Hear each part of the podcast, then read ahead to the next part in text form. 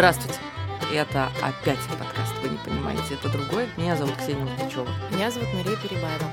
Сегодня у нас очередная острая, важная для нас, как минимум, тема. Мы будем говорить о привилегиях. Чтобы объяснить, что такое привилегии, я начну с такой картинки. Этим э, летом я на месяц уезжала на свою родину в Суздаль, где живут мои родители. Это маленький городок на 10 тысяч человек, очень старинный, там довольно мало молодежи. И я приезжаю туда и всегда вижу своих одноклассников, выросших, вот им там по 24-25 лет. И я иду, например, к своему дому через такое красивое зеленое поле, через мостик, где полно туристов, и вижу там, например, женщину, такую тетю в цветастом халате, значит, найдет с каким-нибудь пучком на голове, так вот пошаркивая, не спеша, вокруг нее вьется там несколько малышей, а она на них так покрикивает, типа, чё, куда лезешь, куда прешь? И я понимаю, что она на два года младше меня, что когда я была в восьмом классе, она была в шестом, то есть ей сейчас 22, а она прям тетенька. И... Уставшая, замученная жизнью, Уставшая, да, замученная и жизнью. Не по своей воле она стала такой, скорее и... всего. И это не разовая картинка, я вижу это постоянно. Раньше я думала, о, господи, как хорошо, что я отсюда свалила. То есть это тоже были бы все мои шансы в жизни, если бы я там осталась. А сейчас я чувствую себя виноватой, потому что я приехала за такая городская чекуля, у меня хорошая одежда, у меня удобные ботинки, у меня много свободы, и моя семья меня не ограничивает, но она не требует от меня столько заботы и обслуживания. Я могу получать образование дальше сколько хочу, ходить в кофейни и пить вкусный кофе. У меня есть деньги по сравнению с людьми, которые живут в Суздале. При этом в Казани я до сих пор чувствую себя девочкой из деревни, и когда я разговариваю со своими друзьями, которые выросли в Казани, у которых здесь живут родители, у которых есть э, квартира, которая им досталась в наследство, там, э, или которую купили родители, они могут просто так там жить, которые не находятся в постоянном страхе, что у них что-то в жизни не получится, и они вынуждены будут вернуться туда, откуда пришли. В этот момент, возвращаясь в свой город, я понимаю, что у меня есть привилегии по сравнению с теми людьми, которые там остались. Потому что если условная моя одноклассница не смогла уехать, получить образование, у нее нет в этом городе перспективной работы, скорее всего, она рано вышла, там рано выходит замуж и много рожают, что связано с распространенностью контрацепции зачастую, потому что многие сначала беременеют, а потом выходят замуж. Это ну, такая распространенная там история, как во многих маленьких городах. И я понимаю, что у нее просто нет выбора сейчас, и что у нее было очень мало выборов и мало информации о том, что можно делать, когда она была маленькой. Откуда ты брала информацию о том, что можно делать? У меня была другая семья. Семья православного священника. Тоже так себе с информированностью должно быть, по идее. Э, В плане информированности по поводу контрацепции, да, ее не было, ноль. Но условно, пока на эту девочку там ее родители кричали, что она упала в лужу, мне папа читал Шекспира, и меня всегда очень поддерживали в моем творчестве, там, танцуешь, классно, поешь, супер, хорошо учишься, огонь, поезжай на Олимпиаду. 15 лет мне родители помогли поступить в школу-интернат в другой город, чтобы я получила достойное образование. То есть без их поддержки этого бы не случилось. Я материально очень непривилегированный человек, потому что у меня был старт вообще с нулевой суммой. и Я не могла рассчитывать на материальную поддержку родителей абсолютно вообще. Но в плане информированности у меня было гораздо больше возможностей, чем у детей И моих ты соседей. чувствуешь себя по этому поводу виноватой? Немного, да. Может быть, я чувствую себя виноватой, потому что эта картинка вызывает у меня какую-то брезгливость, какую-то неприязнь. А, ты виноватишься не за свои условные привилегии, потому что, скажем так, ты считаешь, что у тебя есть дофига привилегий, э, человек из там э, топ-50 Forbes просто заржет тебе в лицо по поводу твоих При привилегий. этом я часто чувствую себя униженной, когда я смотрю на людей. А У Forbes есть еще э, топ э, самых перспективных россиян до 30 лет. 30 under 30. Это просто мой кошмар, потому что я медленно, но неуклонно приближаюсь к этой цифре, и кажется, я не, не войду в этот список Forbes. Я преодолела эту цифру 10 лет назад и так и не вошла в этот список, и то есть уже все без шансов. Не то чтобы это моя цель, Да. мне просто я действительно болезненно отношусь к тому, что у меня было мало возможностей, меньше, чем у кого-то, реализовать свои амбиции, и пока кто-то определялся, что ему нужно в жизни, я занималась выживанием. И при этом ты считаешь себя привилегированной в сравнении с условной Но потом- одноклассницей. Но потом я вижу людей, детьми. у которых не было и этого, да, и я испытываю некоторое чувство вины. А я нет. Я тоже в сравнении со многими, я очень привилегированный человек. Говоря, ну, тем, что сейчас считается штампами, я белая, цисгендерная, гетеросексуальная женщина. Женщина, родившаяся в интеллигентной семье. Мне не, не стыдно и не виновата за эти условные привилегии. У меня хорошо оплачиваемая работа, и, в общем-то, нехилая карьера получилась, если оглянуться назад. Не чувствую себя виноватой, потому что свой базовый, стартовый набор привилегий я себе не выбирала, и я никак не могла на это повлиять. Я не выбирала семью советских интеллигентных инженеров с кучей книг дома. Так получилось, что я там родилась. Я не выбирала себе ни гендер, ни пол. Женщина, кстати, это нифига не привилегия ни в, нашей, в нашей стране и во многих других. Я не выбирала себе сексуальную ориентацию. Мне повезло. Я родилась нормотипичной, конформной в этом смысле. Поэтому я не могу испытывать чувство вины за свои привилегии. Я не могу также испытывать чувство вины за то, что у меня сейчас хорошая, высокооплачиваемая работа в хорошей компании, где меня ценят и уважают. Потому что, actually, я 25 лет пахала как скотина, чтобы она у меня была. И продолжаю пахать как скотина, но уже на новой работе. Моя мама смеется, да, что с тобой по-другому невозможно. Ты все время а, работаешь. Утверждаю. Да.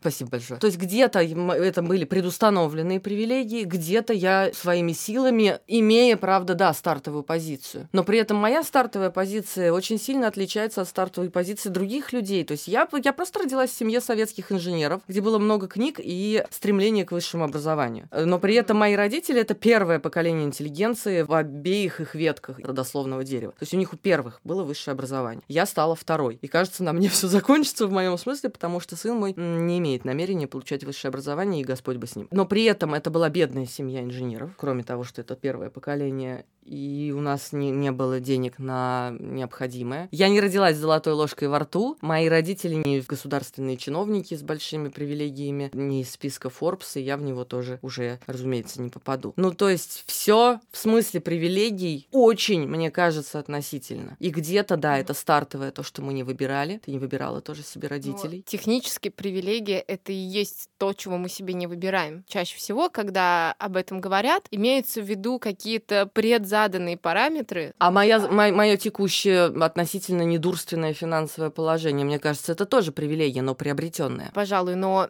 Я могу зайти, зайти в кофейню, заходить, я не знаю, там каждый день, три раза в день заходить в кофейню, брать себе кофеек, и в целом это никак не отразится на моем бюджете. Мне не придется высчитывать. Если меня позвали друзья потусить в Калининграде, я иду и покупаю билет, а не думаю, если я сейчас куплю билет, значит, мне надо в этом месяце будет меньше жрать, и а в следующем тоже, потому что что надо будет восстановить баланс бюджета своего. Это привилегия. Я считаю, что это огромное счастье, что сейчас в моей жизни вот так. Но это заслуженная привилегия, я считаю. Надо пояснить, о чем мы говорим, когда говорим о привилегиях. Что означает это слово и почему мы в последние годы стали слышать его гораздо чаще? Полагаю, этот вопрос возникает тогда, когда мы объявляем равенство людей абсолютной ценностью. Когда мы, ну, сейчас странно себе представить, чтобы кто-то сказал, я не считаю, что люди должны быть равны. Не, он человек может так сказать, но потом потом он огребет, э, если он э, достаточно Человек публичен. обычно чем-то это мотивирует, но вот просто сказать, я, я считаю, что равенство — это переоцененная штука, а равными быть не надо, я э, равнее кого-то, и мне от этого хорошо, и я хочу, чтобы так продолжало быть. Да, его закидают помидорами, и ну, мне вообще сложно представить, чтобы кто-то вот реально так мотивировал это в своей голове, что вот так, как это было условно в эпоху просвещения, там какая-нибудь Екатерина II говорила, что образование народу не надо, потому что... Потому что... Будут они знать, сколько ты и я, и, и, значит, вся наша иерархия разрушится. То есть, как бы ценности иерархии ставятся под сомнение. Ну, давай вот я пример приведу. Недавно Татьяна Навка, посмотрев э, да, э, выступление на Токийской Олимпиаде гимнастов, гим, мужчин, художественных гимнастов, сказала, что слава богу, что мы живем в России, и у нас вот этого безобразия нет, потому что это женственный спорт, он должен таким оставаться. Фактически, переводя на вот нашу терминологию, которую мы сегодня сегодня в выпуске используем, фактически она сказала, я рада, что у нас в России нет равенства по этому поводу, и пусть оно так и остается.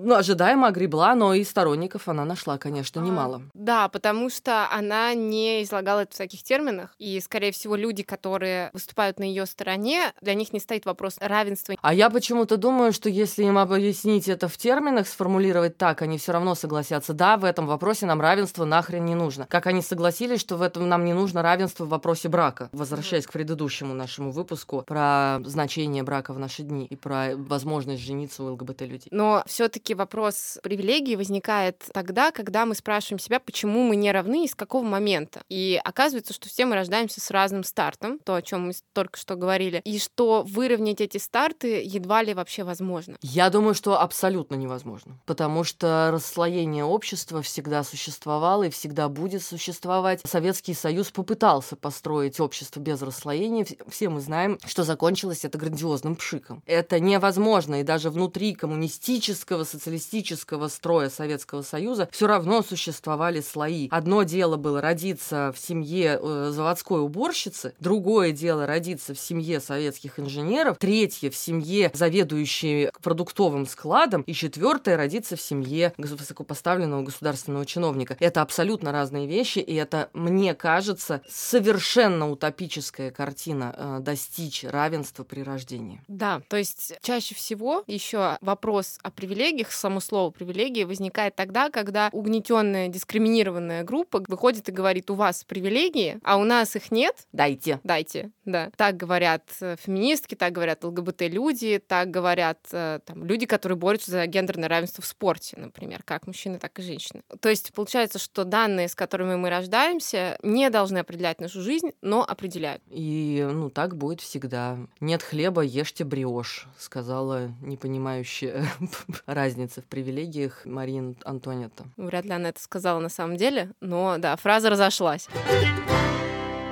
Я по многим параметрам чувствую себя угнетенной, потому что я не цисгендерная, не гетеросексуальная женщина. Я очень хорошо понимаю, что чу- значит чувствует на себе давление и лишенность каких-то возможностей просто потому, что вот у меня такие водные данные. И я не хотела бы их менять. То есть, да, я не хотела бы стать мужчиной или не хотела бы быть абсолютно гетеросексуальной, потому что, ну, это тоже может быть выбором, это не должно лишать меня тех возможностей, которые есть у другой группы. Но, опять же, я, поскольку базово я чувствую себя скорее угнетенной, я очень сочувствую дискриминированным группам, к которым даже не имею отношения. Например, я много работаю с благотворителями и говорю о людях с инвалидностью. Для меня это важная тема, хотя ни у меня, ни у кого из моих ближайших родственников э, никаких инвалидностей нет. Но вот это сочувствие во мне есть. И я довольно редко чувствую, что у меня есть какие-то возможности, которых я не заслуживала, а просто они мне были даны. Но есть одна вещь, которую я внутри сама себя угнетаю. Например, я прихожу куда-нибудь в кольцо, в кинотеатр, кинотеатр. И там такие вот прозрачные двери, красивые. Мне нравится, когда они такие вот прозрачные, так что их почти не, ну, почти не видно, когда ты туда заходишь. И однажды я пришла туда на первый утренний сеанс, и я увидела, как эти двери э, намывают уборщица-мигрантка. И мне стало так стыдно, что я сейчас иду смотреть кино, и мне нравятся эти стеклянные двери, а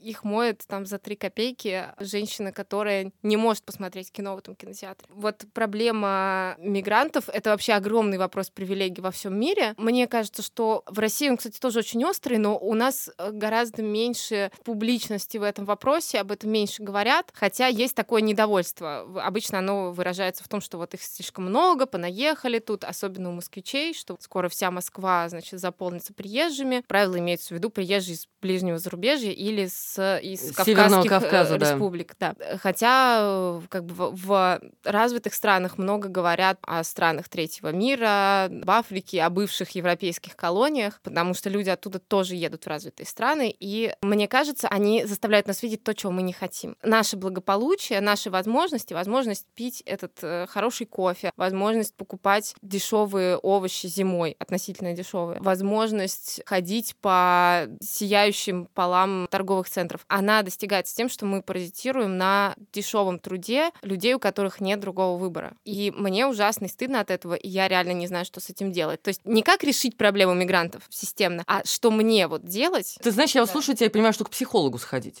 Потому что невозможно нести на себе груз вины за весь этот несовершенный мир, Маша. Честное слово. Плюс ко всему, если копать мигрантскую проблему дальше, это правда огромная проблема. И не в том смысле, что мигранты заполонили наше общество. Проблема в том, что они приезжают сюда, потому что им негде работать дома. И при этом, при всем при том, что, допустим, в Таджикистане 40% внутреннего валового продукта обеспечивается обеспечивают переводы гастарбайтеров домой, представляешь, 40% всех денег, которые производит страна, это просто переводы Western Union и другими вот этими системами. Совершенно непостижимая цифра. То есть это, эти люди держат таджикскую экономику. И при этом внутри Таджикистана к ним очень многие относятся с пренебрежением. Считается, внимание, что эти люди пошли по пути наименьшего сопротивления. Типа, легкой жизни захотелось, ну и поехали работать в Россию. Офигеть легкая жизнь вообще. Жить, э, я не знаю, там с 40 другими э, согражданами в маленькой съемной квартире, там на коечках, на матрасиках, и шачить э, круглые сутки, и получать за это копейки, и плохое отношение людей вокруг. Офигеть вообще, легкий способ. При всем при этом существуют призывы отказаться от использования неэтичного труда. Даже часть экодвижения. Некоторые продукты, если мы говорим не об услугах, а, например, о продуктах питания, там шоколад, какао-бобы в основном авокадо. собираются детскими ручками. У авокадо там другая проблема, под него еще и площади э, под выращивания авокадо отнимаются у лесов. Там. Но тем не менее, там в авокадо там да. не только а, площади. А, техника, которой мы пользуемся, айфоны тоже собираются детскими ручками где-нибудь в Юго-Восточной Азии. Кроссовочки, и... Nike, Adidas, да. Puma, все там. Ну, мне ужасно чувствуется, что я постоянно пользуюсь результатами вот этого дешевого чужого труда, и это вот этот красивый, прекрасный брендовый продукт, который мы получаем, и то, что мы считаем важнейшим признаком современного мира, что вот наш мир технологичен, что товары в нем доступны, что мы живем в обществе потребления, но на самом деле мы живем в обществе, где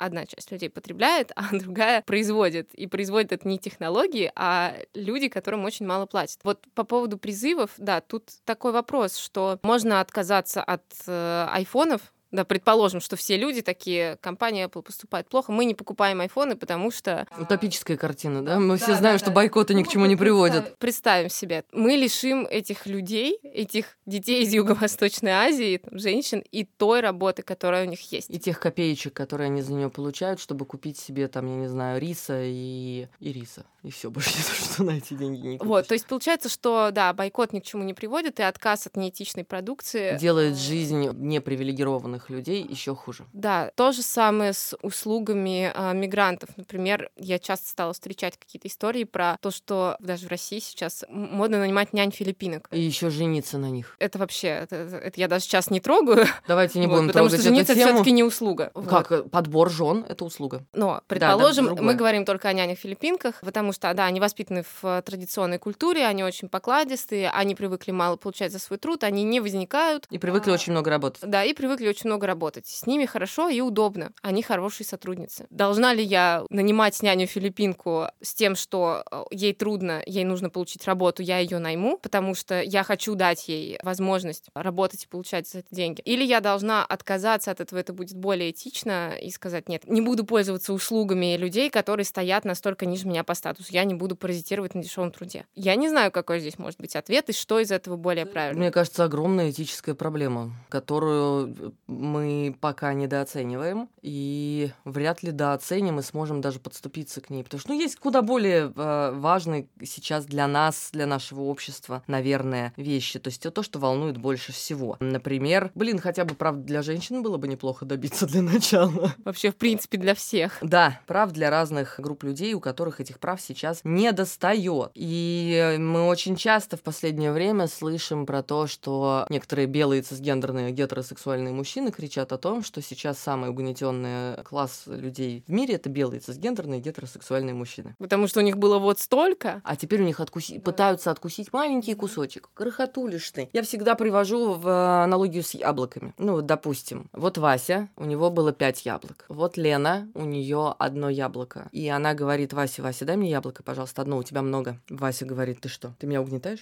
Это мои яблоки. Оставьте мои привилегии мне. И оттуда же появляются эти безудержные вопли про то, что в России давно матриархат, что... Бытовой до... матриархат, да, так что, это называется. Да, что дома все решают женщины, в том-то и дело, что они решают это только дома. И очень много сейчас э, все еще не осознается. О, кстати, я узнала, что э, видос двухлетней давности с моим участием э, был батл феминистка против сторонника mm-hmm. патриархата матриархата. Он вышел больше двух лет назад на Ютубе, набрал полтора миллиона просмотров, и теперь, короче, у него второй виток пошел. Его порезали в ТикТоке. Ого! Я вчера зашла, посмотрела комменты, я орала просто вообще самой большой чайкой этого мира в самое большое ведро для ора. Потому что годы идут, а аргументация не меняется. 30, примерно 30% э, комментариев под первым видео отправляли меня в шахту. Нужны права, иди в шахту. Я думаю, м-м, никогда столько шахтеров, только что вылезших из забоя в одном месте не видела. В этих комментариях всплывало все тоже самое про бытовой матриархат, про то, что ну, все у нас уже наладилось, что феминистка это звучит как болезнь, как диагноз, э, и все они тупые и страшные, и у всех у них проблемы в личной жизни. Всем бы такие проблемы в личной жизни, как у меня, хочу сказать. Это, во-первых. Во-вторых, ну, страшность моя — это штука субъективная, а вот бытовой матриархат — это абсолютно объективная существующая вещь. Да, мужчины отдали женщинам возню по дому, потому что она им не интересна. Да, какое покрывало мы купим на этот диван, решает женщина. В общем-то, этим ее права сейчас и ограничиваются. И э, даже недавно я столкнулась впервые в жизни, сама столкнулась с разрывом в зарплатах не только вот, ну, где-то зафиксированным, принятым. Я столкнулась с разрывом в зарплатах в головах людей. Я собеседовала очень много людей к себе в отдел на мою новую прекрасную работу. Я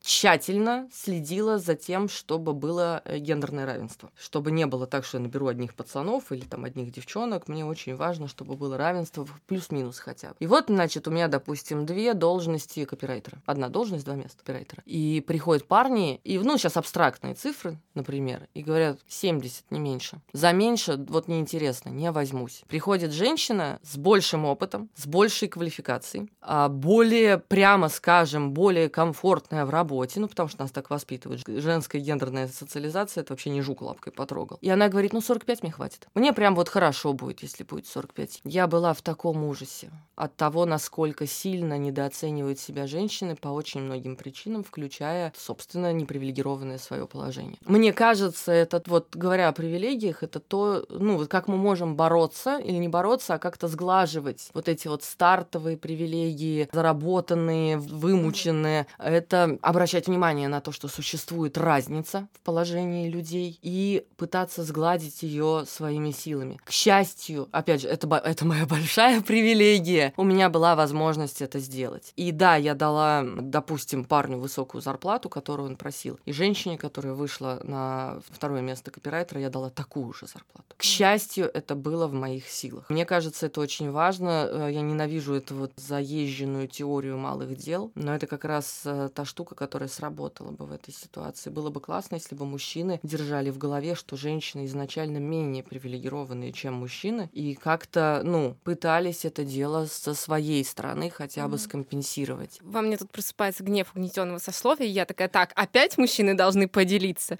Поделитесь, пожалуйста, из своего благородства. Или там, да, привилегированные люди должны так вот милостиво отдать часть своих привилегий менее привилегированным. Тут еще вопрос того, как важно, чтобы менее привилегированные шли и брали, а вот как это сделать, там уже огромные поля фем-теории, gender studies, studies. Звучит как призыв к насилию, да. Да, нам э, рассказывают, как это сделать. То есть тоже а там ответа на этот вопрос нет.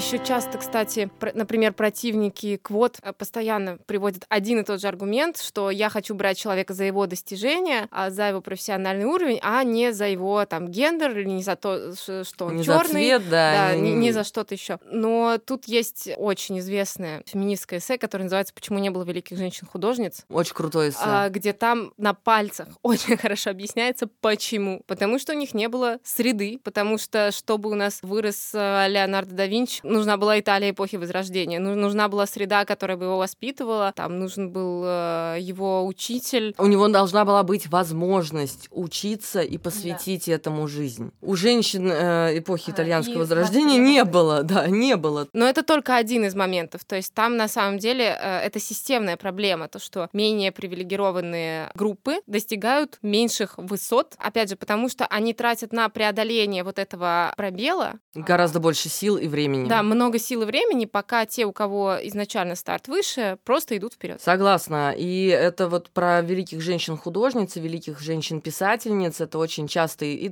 ну, на мой взгляд, извините за прямоту, достаточно тупой аргумент. И недавно мы с моим другом попивали розовый брют у меня на балконе и задались вопросом, а давай-ка проверим, вот просто в Википедию начнем открывать и узнаем, среди великих русских писателей, среди, которых не было женщин, сколько мы насчитаем великих писателей крестьянского происхождения? Ни одного. Ну, Лев Николаевич землю пахал. Он граф. Он пытался поделиться привилегиями. Граф, ага, сначала он, правда, про Льва Николаевича. Да. Не будем в этот раз говорить, у меня, у меня слишком горит Хорошо. от него, да. И вот этот аргумент, а почему не было великих писателей среди крестьян, мне кажется, контраргумент. Он должен обезоруживать вот эту историю про, значит, женщины просто более тупые и не старательные, не талантливые, потому что не было художниц э, великих и писательниц а, в то время. Потому что, блин, это все таки был вопрос привилегий привилегий. И это до сих пор остается вопросом привилегий.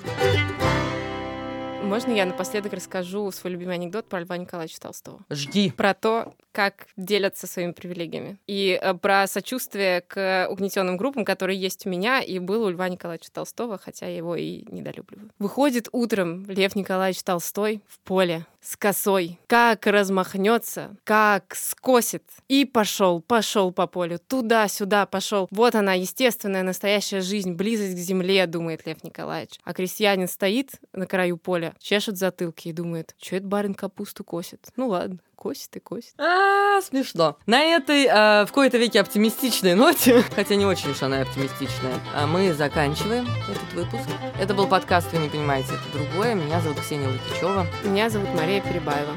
До новых жизнерадостных встреч.